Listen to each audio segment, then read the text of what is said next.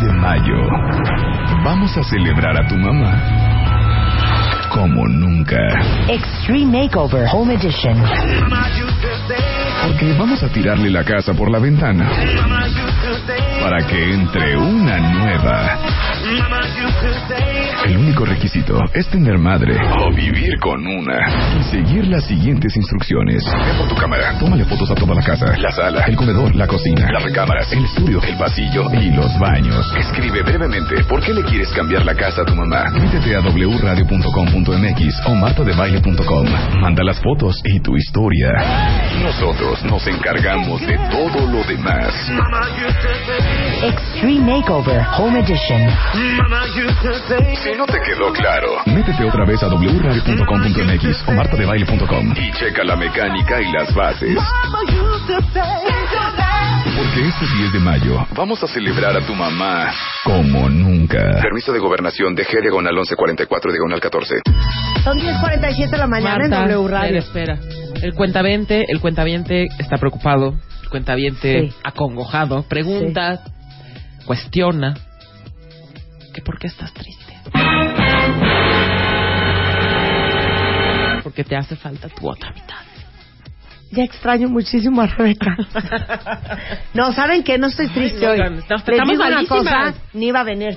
Estamos muy enfermas. Amanecí tan enferma hoy, o sea, ya saben, ese, eso... Gargantita. ¿Cómo será? Que te arde el paladar, Ay, sí, ya sabes, y que tragas y tienes como inflamada la garganta, pero sobre todo el paladar como quemado. Ya sé, ya sé. ¿Habrá un otorrino allá afuera escuchándonos que nos pueda decir qué es eso de que te arde el paladar? Claro. ¿Qué significa? Ya sabes que te despierta así, con, como, como un- con moco, garganta en La llamas, comezoncilla esa de... comezón en las orejas. Sí, no puedo ya. No, no, no, eh, eh, hinchada, no, sí, eh, no. de veras que al cabo que ni queríamos venir hoy, nada más se los quiero decir. Venimos con mucho esfuerzo. Pero como Rebeca, de veras, se Viene da volando. unos, se da unos, Unos permisos. se da unos permisos y unas Unas licencias. licencias. Le hablo a Luz y le digo, hija, me estoy muriendo. Y me dice, no, jefa, sí vas a tener que venir. Fíjate que Tal y tal. Hay, hay muchos pendientes. me habla Luz, ya te habló Marta, me dijo que no, y yo no, a mí No. no me ha hablado, y yo no. y la verdad es que no me importa confesarlo. Me hice una cola de caballo ni me bañé, ¿Está porque bien? no vaya a ser que me dé un enfriamiento. Yo sí me salí con el pelo mojado y hoy me... No, pues es que, hija, ¿cómo? No, mira. Moni González es una buena mujer. Me dijo, mana, qué bueno que estás en el programa, te queremos mucho. Ay. Mira qué bonito la Mónica, tú que ella comprende que uno no puede ir diario a trabajar. Bueno, el caso es que estamos hablando del Extreme Home Makeover. Bueno, el Extreme Makeover Home Edition, el Home El Over. Home Over. El Home Over, que hoy ya es, ¿hoy que es 27? 26. Hoy es 26, 27, 26. 26 de mayo. 26 de mayo. El día 30 es el último día que pueden participar O sea, en ya. el Extreme Makeover Home Edition. Me da una alegría saber que hay muchísimos, muchísimos cuentavientes que ya le entraron al Extreme Makeover Home Edition.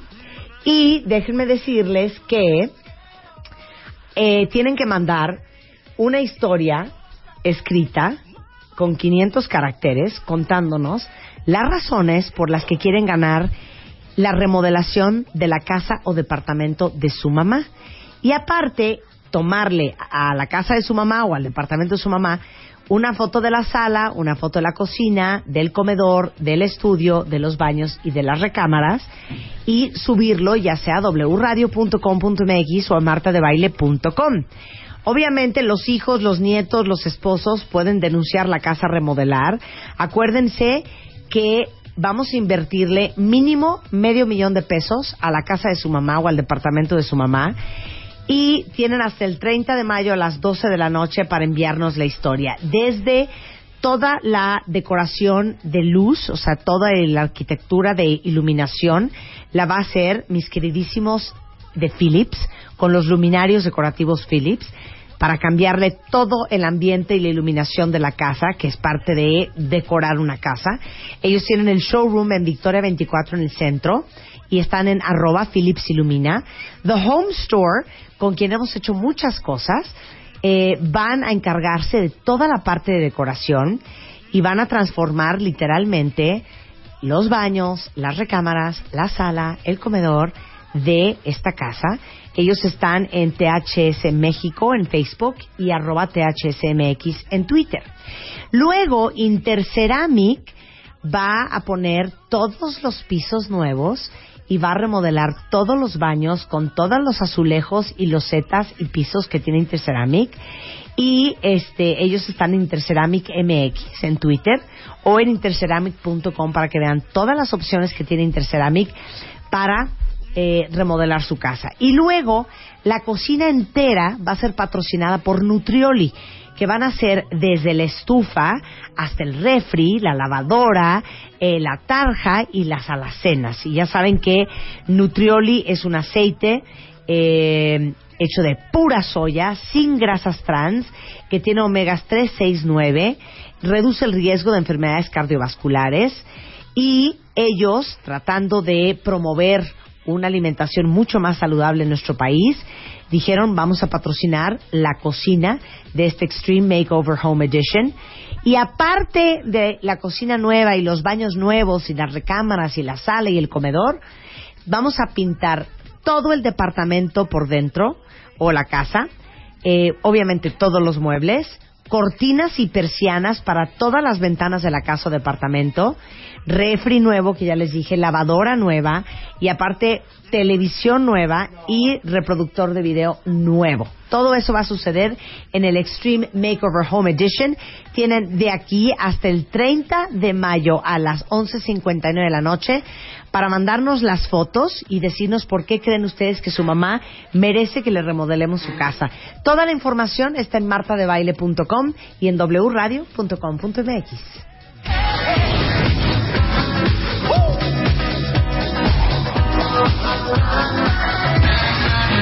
Tuitea a Marta de Baile. Arroba Marta de Baile. Tuitea. Tuitea. Arroba Marta de Baile.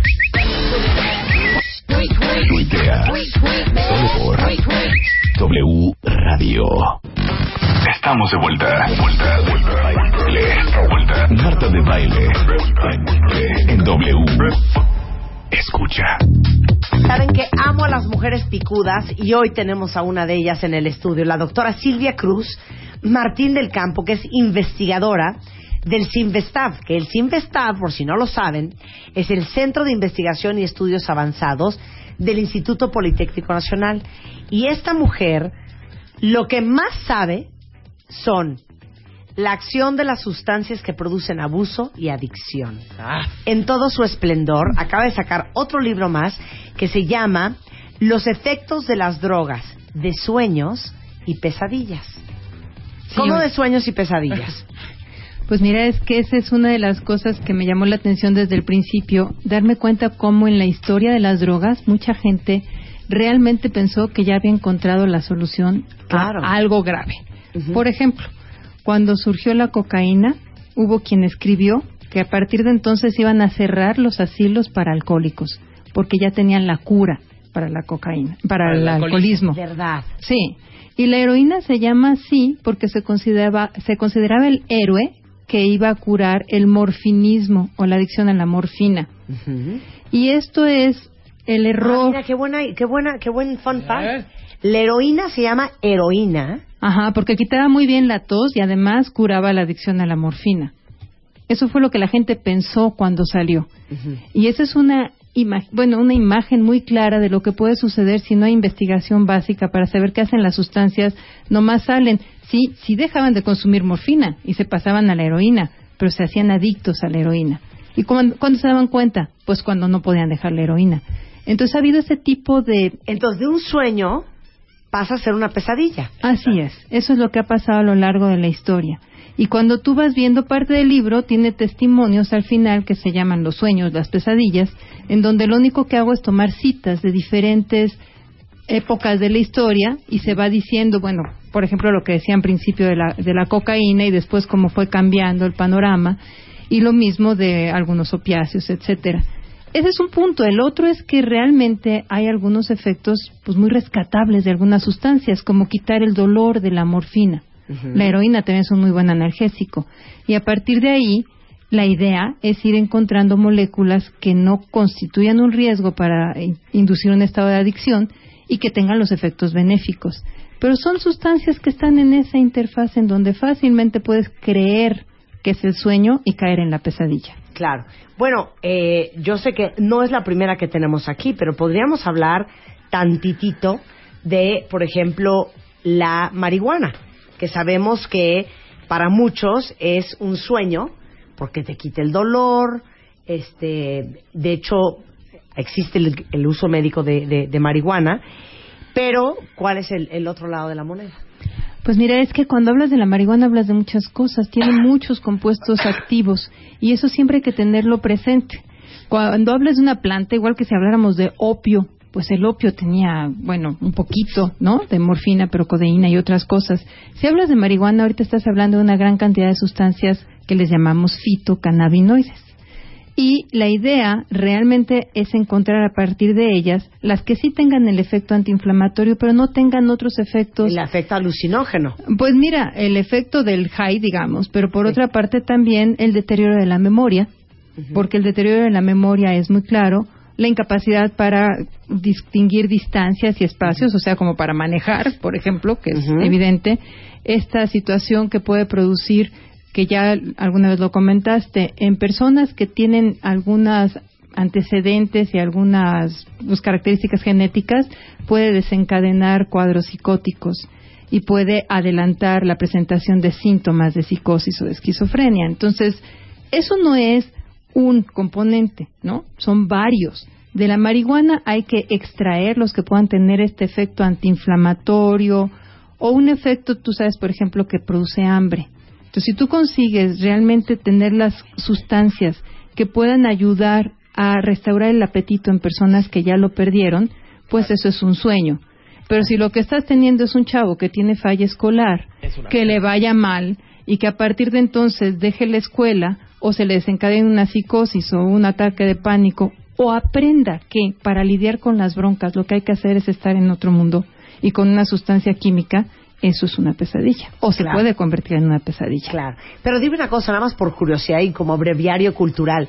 Eh, en Estados Unidos, que la marihuana está legalizada, varios eh, en, varios estados, y en otros para el uso médico, ellos están fumando marihuana pura, no la marihuana que ya a, la cual ya se le extrajo todos esos fitocannabinoles que son los que sirven.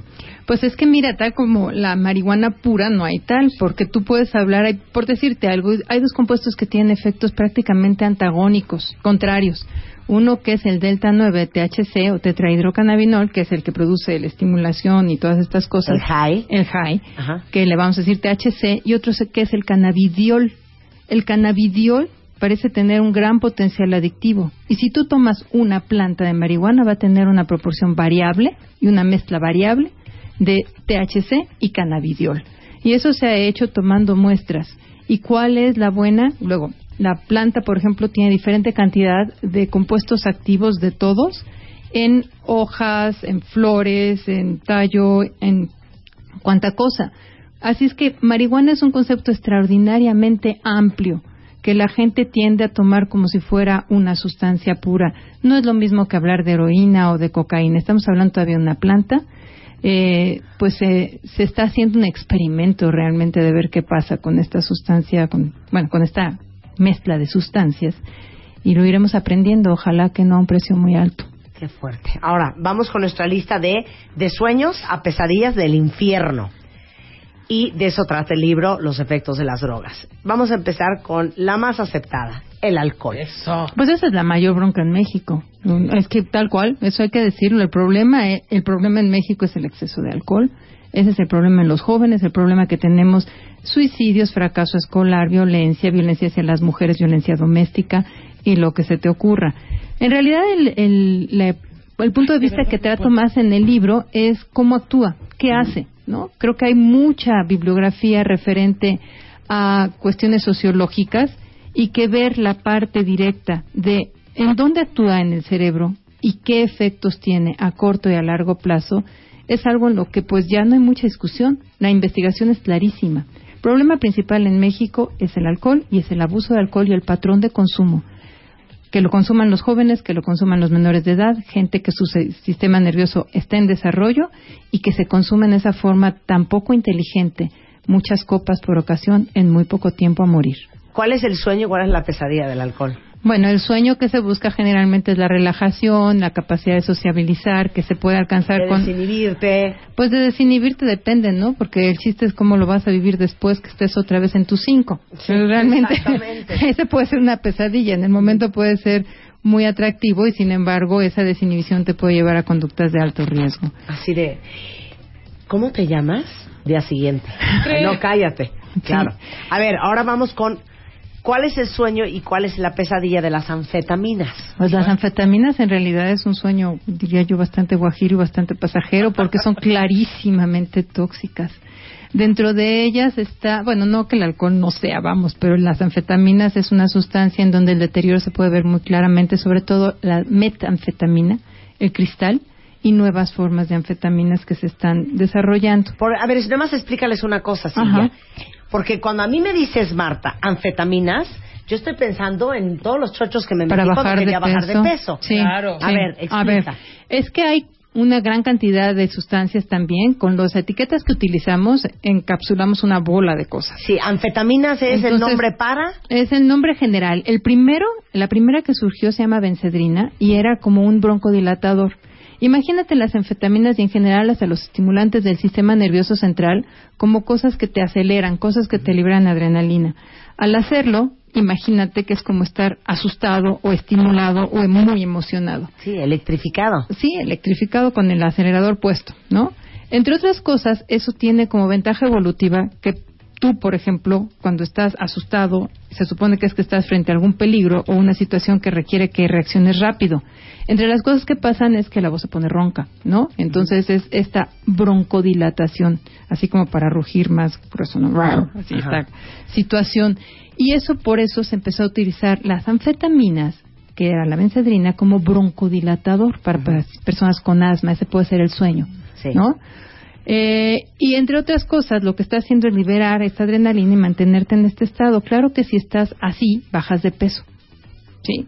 Y esas son las anfetaminas, pero se fueron eh, diseñando otras que son las metanfetaminas y luego unas más rebuscadas, más largas, y como tienen más pedazos en la molécula, se llaman más largo y ya no les decimos por su nombre químico, como metilen metanfetamina. Es una anfetamina reciente y es el éxtasis, por ejemplo. ¿Qué? Ajá. ¡Sas! Ese es un tipo de O sea, el anfetamina. crystal meth es una metanfetamina. el crystal meth es metanfetamina. Meth. Meth. Ah, Ándale, ándale, meth de met. Sí, claro. Exacto. Y ese es un derivado que eh, salió mucho más tóxico. Te cuento, porque un sueño también es encontrar a partir de moléculas que ahí andan, las que tú puedas sacarle la parte más deseable, evitando la indeseable. Y hay una gran cantidad de investigación y la ha habido. Síntesis química para moléculas que hagan algo a favor de la humanidad Sí. pero pues no siempre latinas. Las están haciendo y le ponen un metilo, que es el CH3, o un etilo, que es H2CH3, o así grupos que van creciendo, o dos oxígenos por ahí unidos de unos carbonos, metilendioxi, y esas cosas se van probando a ver si salen pues un poco estimulantes, un poco broncodilatadores, lo que andes buscando, ¿no? Sí. pero que no tengan esta capacidad adictiva. Una vez que se prueban, que hay pruebas en el laboratorio para ver si algo va a enganchar a, a los sujetos, en, general en animales y en células, una vez que se prueban, tú dices, no, esta no, y entonces se guarda. Bueno, la tragedia es que varias de esas son las que ahora se sacan en el mercado negro, le siguen haciendo síntesis ahora exactamente al revés y por la libre, sin ninguna regulación, que es hacer drogas de diseño drogas en donde lo que estés buscando es exacto lo contrario, lo más adictivo sin lo terapéutico. Tenemos los dos mundos. Pero entonces, espérame un segundo. El éxtasis que anda allá afuera es porque algún día hace muchos años alguien se robó uno de estos experimentos y lo empezó a patentar solo por allá afuera. Mira, no es que se lo roben y lo patenten, es que finalmente el conocimiento pues es público, ¿no? Mucha parte del conocimiento y tampoco es impensable. Tú tienes una molécula, va creciendo, las estás buscando, se está haciendo síntesis continuamente. Hablo de que algunas moléculas de anfetamina se sintetizaron en 1912. Uf. Y se, y se retiraron, o sea, no salieron al mercado. O sea, por eso el éxtasis es, El éxtasis- gone wrong. Eh, eh, ándale, sí, desde estas Sí. cosas, y como esas, pues ahora las que les llaman sales de baño es la misma historia. Son anfetaminas o derivados de anfetaminas. En realidad no son anfetaminas, y tengo que ser un poco técnica, perdón, se llaman catinonas. Ajá. Las anfetaminas en general tienen un grupo cíclico en su estructura, que le llaman fenil, y luego al menos dos carboncitos, que le llaman etil, y un grupo amino. Y estas catinonas tienen un oxígeno en una estructura muy particular, pero a base de ese esqueleto se le pone un grupito de un lado, un grupito del otro, y salieron las catinonas. Se llaman así porque hay un estimulante natural de una planta que se llama Cata edulis, que se llama cat, y que se mascan las hojas por allá en Etiopía y estos lugares como un estimulante. ¿Cuánto le puedes sacar a algo que estás mascando y en, el, en la saliva? Bien poquito. Sí. Pero estas cosas se sintetizan, se saca la catinona y a partir de ahí le pegan todos los grupitos que se le han pegado en el, en el estudio, digamos, de las anfetaminas, buscando las anfetaminas menos tóxicas y más terapéuticas. Y entonces sale una gran cantidad de sustancias. Y esas son a las que les están llamando engañosamente sales de baño. Porque en realidad no son sales, no sirven para bañarse. Sí. Nunca se diseñaron para echárselas a la tina. Son drogas disfrazadas que se venden con un nombre que no genera alerta y por vías alternas. Y la idea es, no se hace investigación clínica para ver su seguridad en lo más mínimo. Se sabe que no son seguras, sino que son vías alternas, mercado negro. Y los mismos, porque hay gente que vive, que ha sintetizado moléculas en esta búsqueda de lo mejor, quitando lo indeseable o Ya lo ves, peligroso. De Breaking Bad. Claro. Exacto. Tanta metanfetamina que cocinó. Pues todos esos. Y bueno, hay gente que lo tiene, se llama la tragedia, ¿no? De la química sintética al servicio de la destrucción. Oye, entonces, a ver, anfetaminas y metanfetaminas Ajá. son el, el, el, digamos que el, el grupo en donde entran todas las efedrinas y todo eso. Ujú, Sí, mira, las anfetaminas tuvieron su papel y todavía se puede pensar en algunos usos terapéuticos como para bajar de peso con control. Eso de que te den una pastillita anaranjada buenísima para bajar de peso es un riesgo siempre y no tiene ningún sentido echársela. Pero las metanfetaminas claramente se pueden purificar mucho, mucho y entonces quedan en forma de cristal y es el crystal meth o el ice, ¿no?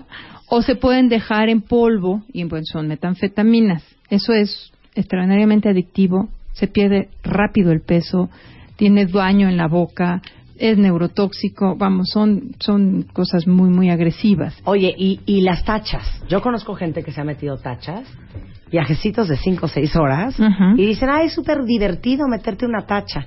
Las tachas son también un tipo de metanfetaminas. El éxtasis, que es el metilendioxi todos esos nombres largos, son, eh, este, está en las tachas o estaba al principio. Fíjate lo que pasa, como son los sueños y las pesadillas, cuando salieron las metanfetaminas dices, oye, pues con esto no te da hambre, no te da sueño, no te cansas, sin ver también que pues pierdes dientes, este, salud y cuánta historia.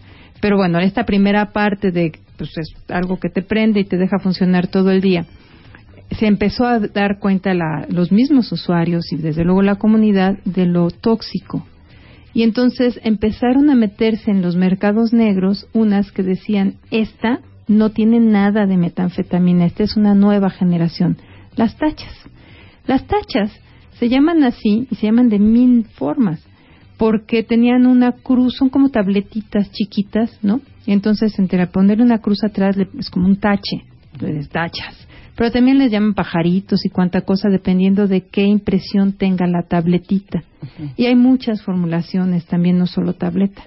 Pero estas cosas empezaron promocionándose porque hay toda una estrategia en mercadotécnica para vender drogas, en don- como si fueran no tóxicas y no metanfetaminas, sino una nueva generación. Y al principio encontrabas que era más éxtasis, que tenía menos mala fama que la metanfetamina. Pero si tomas muestras de las tachas, tienen una mezcla de anfetaminas, metanfetaminas, metilendioxi y todas las nuevas, o sea, son estrategias de entrada y luego una mezcla. cuáles son los sueños, digamos, del éxtasis. Mira, el asunto aquí es interesante porque no solo van a liberar la adrenalina y la noradrenalina que te mantienen prendido, sino que también liberan serotonina. Y un buen tono de serotonina es, tiene muchos efectos en cómo te sientes. Entonces la gente se siente artificialmente empática que yo digo que la empatía lo que cuesta en la vida real, ¿no? Realmente entender al de al lado. Pero bueno, artificialmente y temporalmente te parece que el de al lado tiene la razón y lo entiendes todo y es un encanto. Y una alteración en los sentidos, en la manera de percibir la, la, la piel, las texturas, los sonidos. Los colores. Los colores, que eso es lo que la gente anda buscando. En, en primera, en realidad son anfetaminas, metanfetaminas y las nuevas sustancias, es una mezcolanza de cuánta cosa. Y luego el estar tirando ese neurotransmisor, la serotonina, hace que poco a poco se vaya dañando una molécula que recaptura la serotonina, que se llama transportador de la serotonina.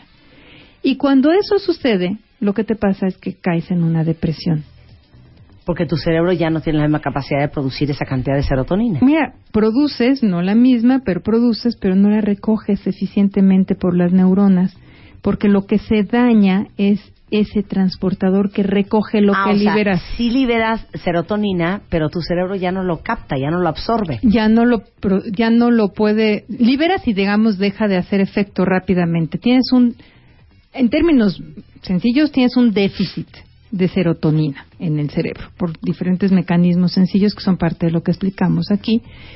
Y eso es una situación bien complicada, porque no solo tienes el deterioro propio de haber gastado o estar muy estimulado, sino al tener esa baja en tu sistema serotoninérgico de serotonina, tienes, puedes caer en una depresión. Y muchos de los medicamentos que son muy buenos y muy eficaces que ayudan a la depresión lo que hacen es ayudar a que se recapture serotonina, pero con quien recaptura serotonina está dañado.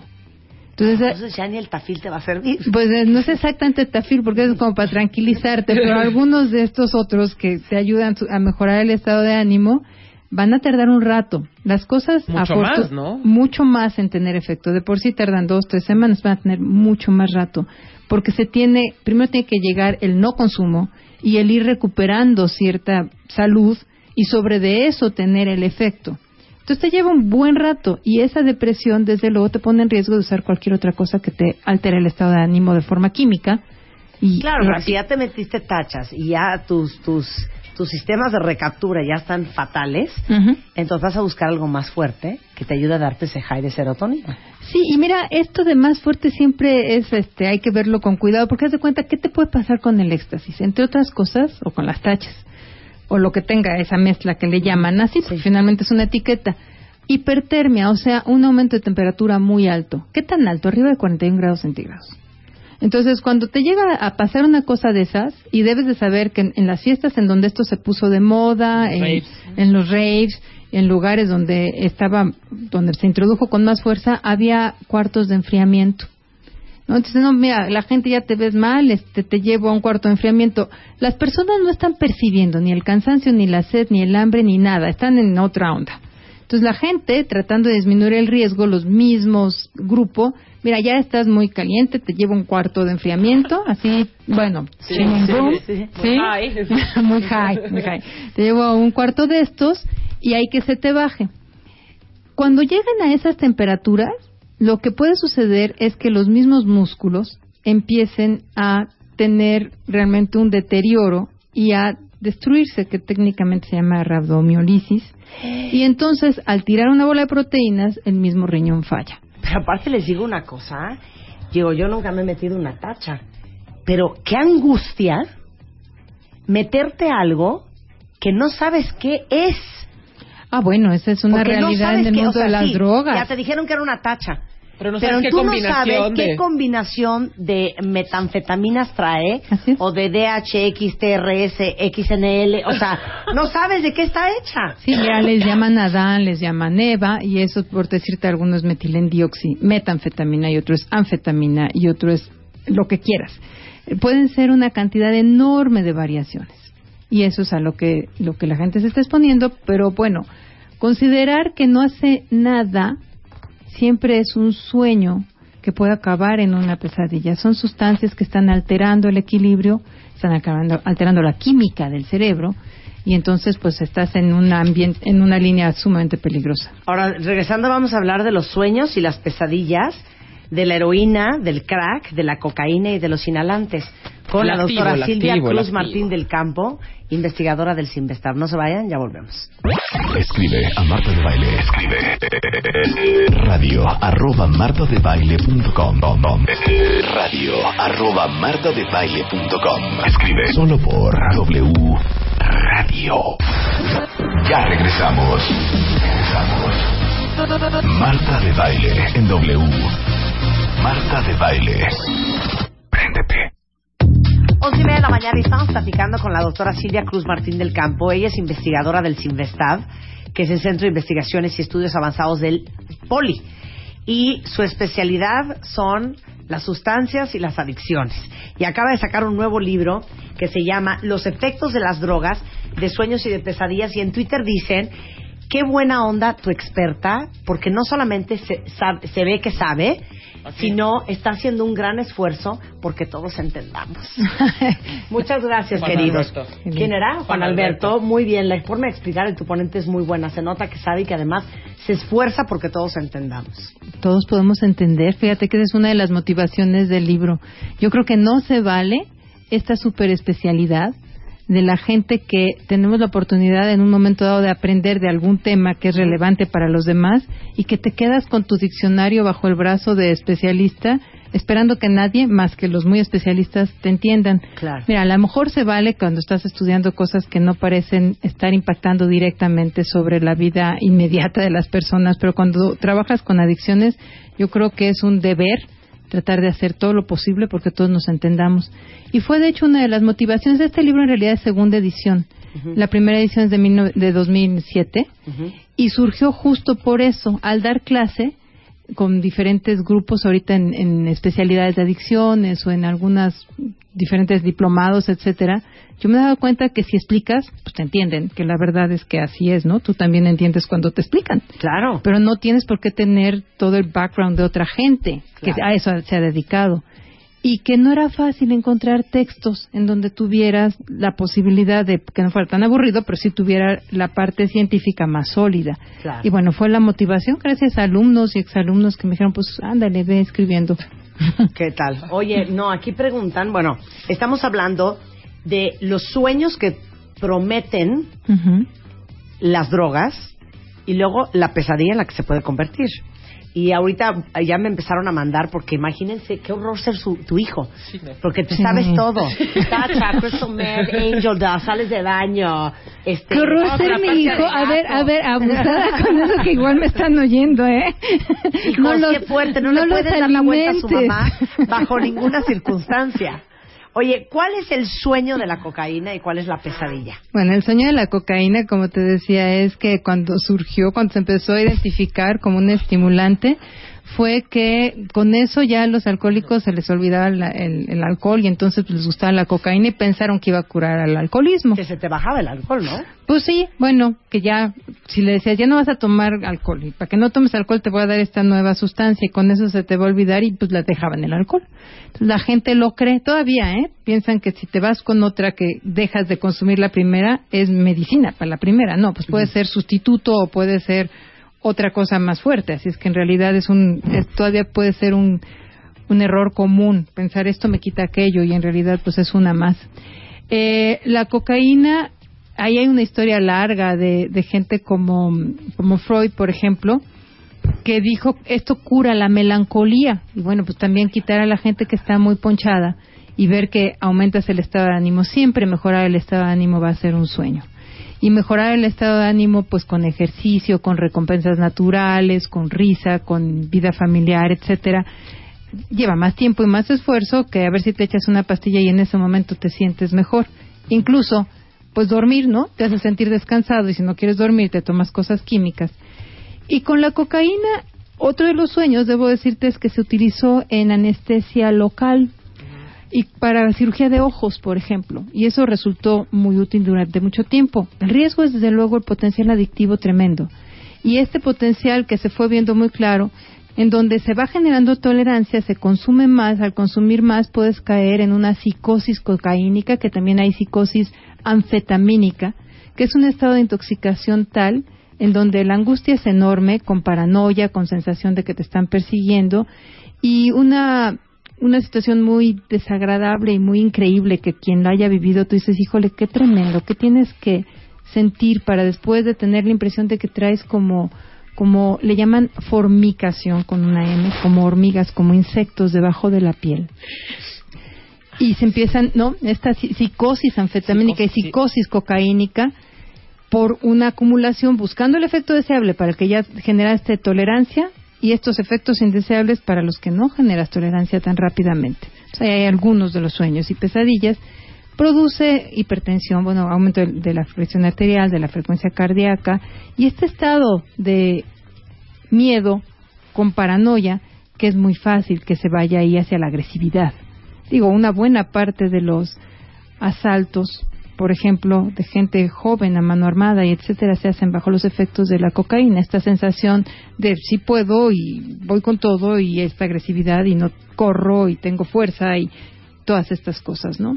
Que finalmente, pues, terminan siendo una enorme pesadilla. Pero a largo plazo en tu salud, ¿cuál es la pesadilla? A largo plazo. De ser coco. bueno, pues mira, podrías platicar con cualquier familiar. Es, es tremendo porque lo que sucede, claro, depende, no toda la gente, eso es importante, no toda la gente que empieza a consumir se va a ser adicto, ¿no? Pero cuando hay una adicción, lo primero es que las personas están haciendo una conducta a pesar de que consideran que les hace daño. Eso por sí mismo, bueno, imagínate para el mismo consumidor, la autoestima no anda por los cielos, ¿no? Porque si ya me hace daño, ya no lo quiero hacer y ya prometí no hacerlo y ahí voy. Para la familia es muy difícil también porque empieza a monopolizarse la conducta. Esto es común a muchas sustancias. Monopolizarse quiere decir más tiempo dedicado a conseguir y consumir la sustancia que a otras actividades que antes se realizaban. Y otros pequeños problemas que pueden ser pequeños o muy grandes. Bueno, el riesgo de sobredosis y de infarto, como es natural, una cosa que estimula así, puede producir infarto o puede producir pequeños derrames cerebrales que aunque no sean muy evidentes, como que no deja de caminar ni nada de eso, porque les llaman microembolias, pues van generando cierto déficit cognitivo en las capacidades de las personas. Eh, es que me dices esto y aparte estoy pensando, tampoco he probado la cocaína. Qué ansia meterte un polvo en la nariz. Bueno, si uno cuando estornuda ya siente realmente... O sea, así, o sea, me muero. Sí. Bueno, pero no solo es inhalada, no se puede consumir de otras maneras. Sí, se puede consumir de otras maneras, se puede vaporizar. El crack es una forma de cocaína que se puede vaporizar. Digamos, la cocaína que se jala o que se inhala. Eh, que se inhala es, un decir que, de hecho, dicen esnifa, ¿no? Que se aspira por la nariz. Es una forma que se puede diluir en agua e inyectar o aspirar por la nariz, pero no se puede vaporizar. La calienta si se hace carbón, se quema el crack se puede vaporizar y entonces se puede convertir en algo que se fuma, en una pipa o los vapores o lo que sea. Cuando pasas a una situación de administrar algo por vía de pulmonar, digamos, fumada, es mucho más rápido el estímulo que recibes de tu conducta, porque es rapidísimo que llega al cerebro, se llega en, en segundos. Siempre que hay una asociación muy rápida entre una conducta y un cambio en el estado de ánimo, eso lleva a un aprendizaje muy rápido. Si tú tomas algo y dentro de dos horas tienes el efecto, no lo asocias. Pero la asociación inmediata, hay mucha gente que dice, en el momento en que yo pasé al crack, ahí perdí el control. Es muy adictivo. Y además, físicamente, físicamente se nota muchísimo más cuando alguien ya pasó de la cocaína al crack. Es una cosa horrible. ¿Y como que notas, por ejemplo? Se, la cara se les empieza a chupar mucho más. Enflacan muy rápidamente. los dientes se les ven horribles. Los ojos. ¿Qué pasa con los dientes? Eh? Mira, los dientes lo más claro es el cristal. Hay una mezcla, entre otras cosas, la reacción adrenérgica de cuando estás asustado es que la boca se seca, ¿no? Bueno, esa falta de saliva crónica es una lata pero además se va retrayendo la enzima y por una mezcla de, sustancias y de cuanta historia, que la, más importante, te digo, es esta contracción permanente esta falta de irrigación, esta falta de eh, humidificación, digamos, se va generando caries en la base de las de las encías.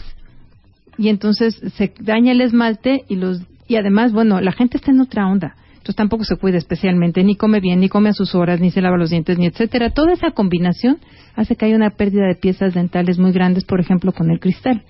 Pero en términos generales, el estar como permanentemente asustado, tienes la boca seca y eso de por sí ya causa daño. Tú decías, se les nota mucho, bajan de peso muy rápidamente. Porque cuando estás también en, una situación de estimulación adrenérgica, lo último que piensas es en comer, porque estás metabolizando y usando tus reservas. Y esas reservas se empiezan a degradar rápidamente. Y esta, eh, estás utilizando la energía de tus reservas, no sientes el hambre. Se baja de peso rapidísimo. Híjole, pues habría que, de una manera. ¿por qué dicen que la sustancia más adictiva de todas es la heroína? ¿Cuál bueno, es el sueño y la pesadilla de eso? Mira, ahí los sueños fueron la analgesia. Durante años y años y años se pensaba, tú pones, te pones a leer las farmacopeas o las cosas viejas son sumamente divertidas, pero la mayoría pues es puro folclore, que si sangraban a las personas, que si les ponían algo ahí para, no, todas estas cosas eh, en plástico de cosas que no servían para nada, tú ves y dices la cantidad de cosas que eran ideas, pura imaginación es enorme. Y en cambio, la morfina, el opio directamente, porque la morfina se saca del opio, y la heroína es un derivado de la morfina, se llama diacetilmorfina, de hecho. Eso, sin duda, quitaba el dolor, quitaba la diarrea y quitaba la tos. Entonces era una sustancia, claro, quién sabe qué opio, de quién sabe qué farmacéutico, depende cómo lo había preparado. A veces la quitada de la diarrea era un problema porque, bueno, les caían en una constipación de muchos días, otros días no quitaba el dolor, porque era una extracción muy caserita ahí del opio. El opio se saca de las cápsulas de la amapola y es una gomita. Y de esa goma, pues a ver lo que podías extraer y etcétera. Y luego, por otro lado, había otros que podían fumar y fumar y fumar opio sin que les doliera nada y que se iba haciendo lo que le llamaban el morfinismo, que es que la gente ya no hacía más, ¿no? Ya era consumir y consumir. Rápidamente, desde muy el principio, ves, es un gran analgésico, puede tener un efecto para quitar la tos y para quitar la diarrea, pero tiene un potencial adictivo. Se purifica la morfina y luego de la morfina se semisintética la heroína, le pones dos ahí acetilitos y te queda una molécula nueva. Y dicen, mira, quítarte bien la tos y no parece que, y además cura la adicción a la morfina. Entonces, bueno, había grandes expectativas hasta que ves que la adicción a la heroína, cuando esto además se suma a que antes no había jeringas y cuando salieron las jeringas eran un lujo. Era algo que no toda la gente tenía. Pero luego ya hay jeringas, y luego ya hay jeringas desechables, y entonces tú tienes una vía de administración muy eficiente, rapidísima, en donde no pierdes nada de una sustancia purificada. Pero derivados de la morfina, la heroína, de este, digamos, patrón, de este esqueleto químico, han salido una gran cantidad de analgésicos y de antidiarreicos y de cosas para quitar la tos que han sido pues realmente la parte deseable de la química sintética. Perdón, y en esos tiempos, entonces, si no había jeringas, ¿cómo se metían la heroína? Ah, no, bueno, es que la heroína se puede tomar, o sea, se podía hacer cápsulas y cosas por el estilo. Y en toda la en toda la historia de las drogas, en el momento en que aumentas la eficiencia de cuánto y de por dónde, en ese momento el consumo aumenta muchísimo y el problema también. La heroína ahorita como tal, porque dicen que es la más adictiva. En realidad lo que produce es un síndrome de abstinencia tremendo. Es una situación en donde los cambios que se producen a nivel celular y molecular son muy grandes y entonces dejar de consumir produce lo que le llamamos un síndrome de abstinencia muy espectacular. Ahora con todo lo opuesto, diarrea, dolor, empieza como una gripita, tú dirás, que las gripitas nos encantan, nos empiezan a moquear, a, llorar los ojos, duelen las articulaciones, diarrea, vómito. Es tan espectacular que realmente dejarlo no es algo que a la gente se le haga nada fácil.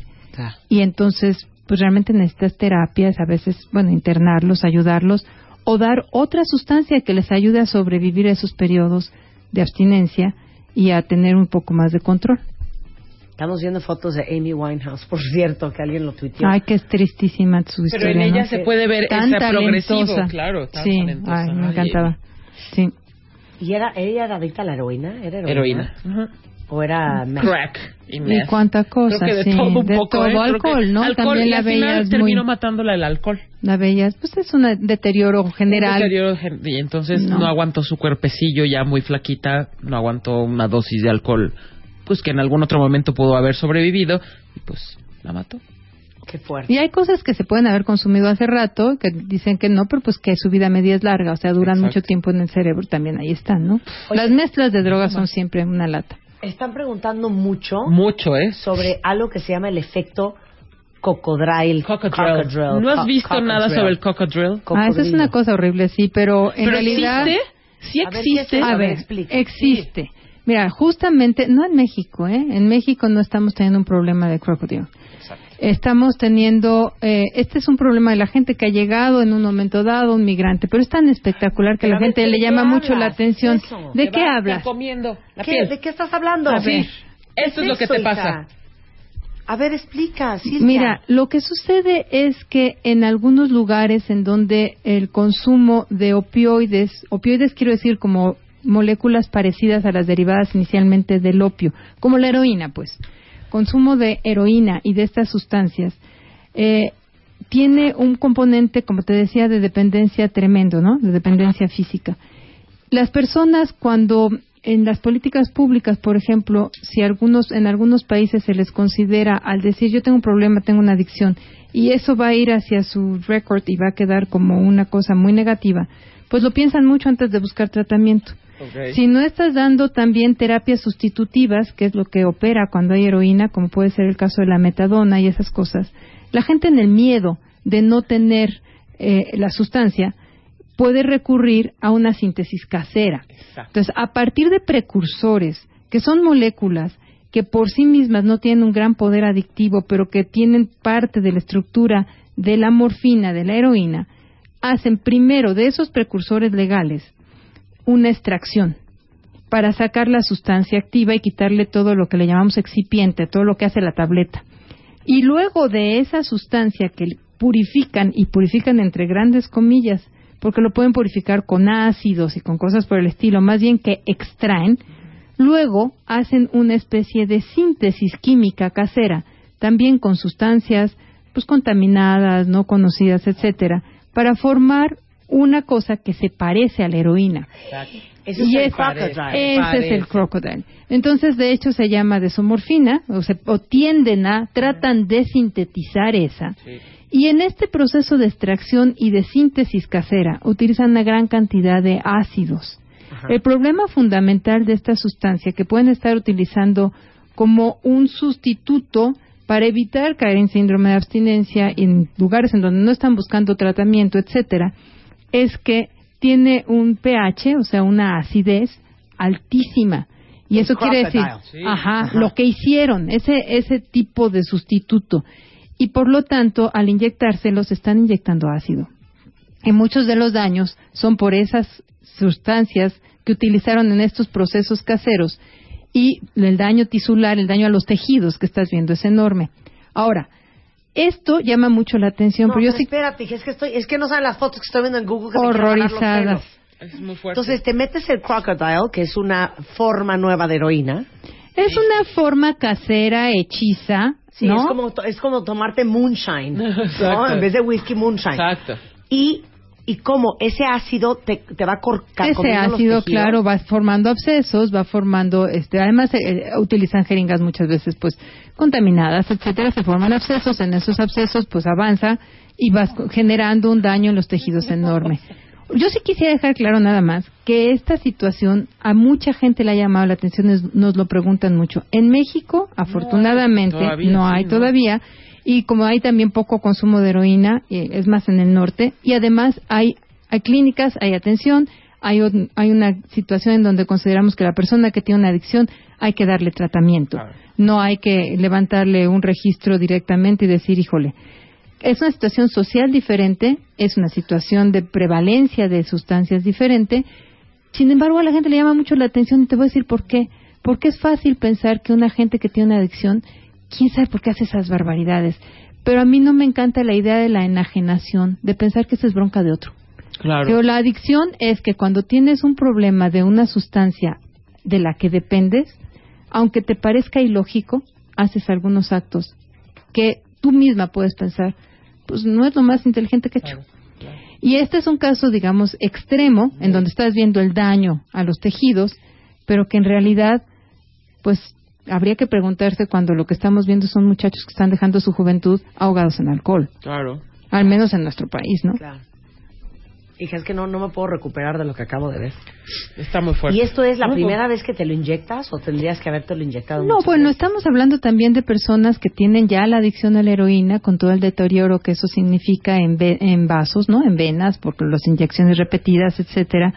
Nunca puedes decir si es una, dos, tres o diez veces. Esta, esta también es una pregunta que se repite. ¿Con cuánto ya ando mal? No, bueno, depende de cada sustancia, Claro, ¿no? claro. Y de Depende cada de cada organismo, claro. claro, y depende de, de esto. Esto es una conducta de alto riesgo, evidente.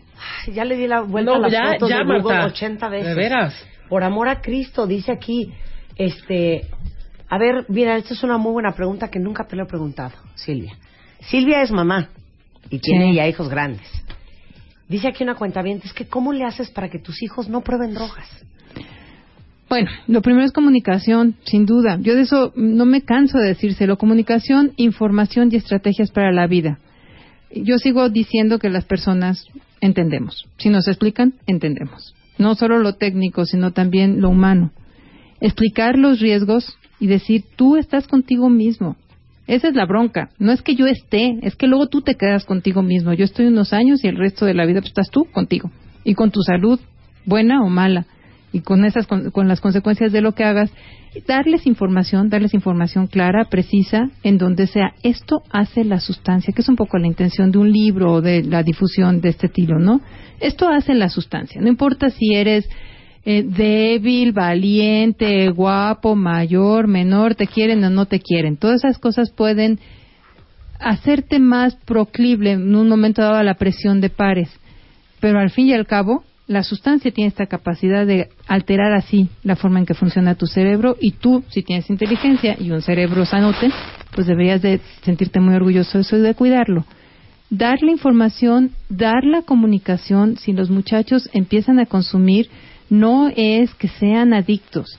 Hay muchas estrategias de tratamiento y de parar a tiempo el asunto. Y, desde luego, pues ofrecer tratamiento cuando ya hay algún problema. No, no acabarte los arregaños y esas cosas, sino ofrecer tratamiento. Eso es fundamental. Qué fuerte. Bueno, ustedes de veras creen que esta mujer es una enciclopedia, ¿verdad? Porque aquí me ponen que hable de la burundanga. ¿Eso qué es? ¿Eso es? Sí, bueno, esos ya son ¿También de eso alucinógenos. sabes? Este, sí. Eh, bueno, desde la música, ¿no? Pero el- a burundanga le están llamando a una sustancia que es de plantas alucinógenas, en realidad, y que tiene esta capacidad de amnesia. Entonces, bueno, los alucinógenos siempre hemos hablado que son un tema diferente porque no es que produzcan adicción, es que pueden producir una alteración de los sentidos muy grande.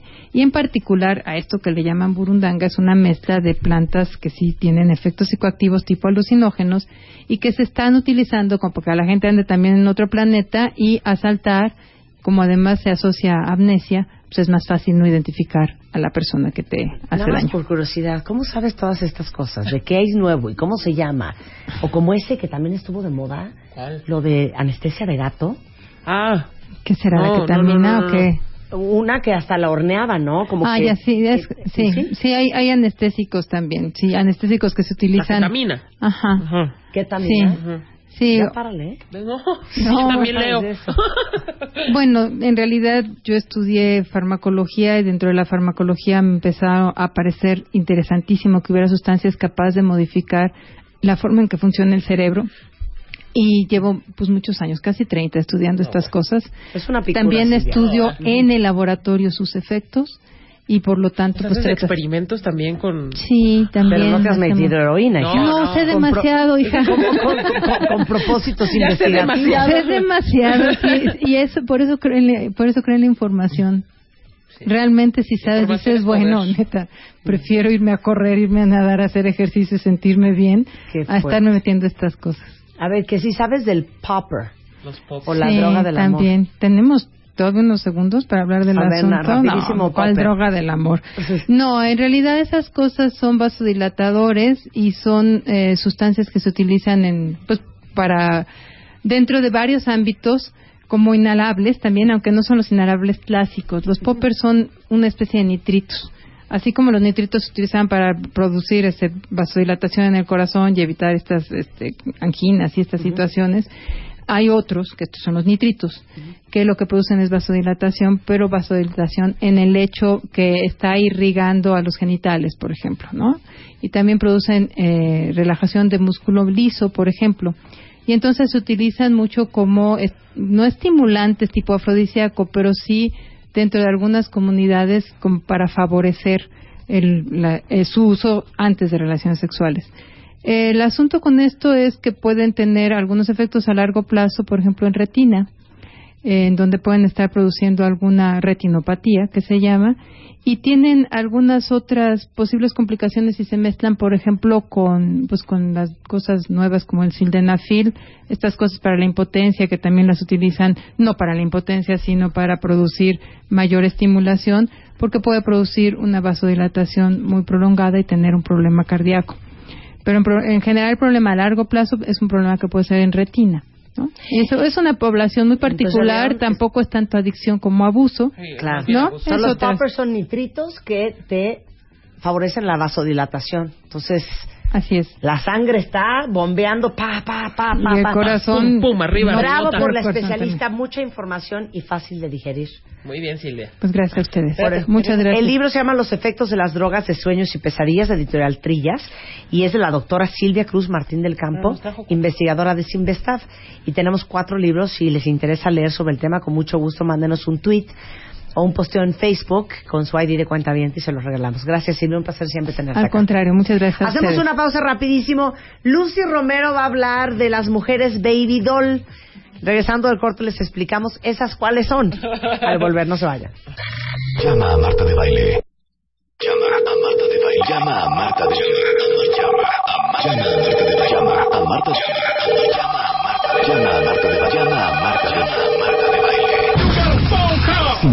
5166-8900. Llama a Marta de Baile. Y 01800-718-1414. Llama a Marta de Baile. Llama a Marta de Baile. Marta de Baile en W.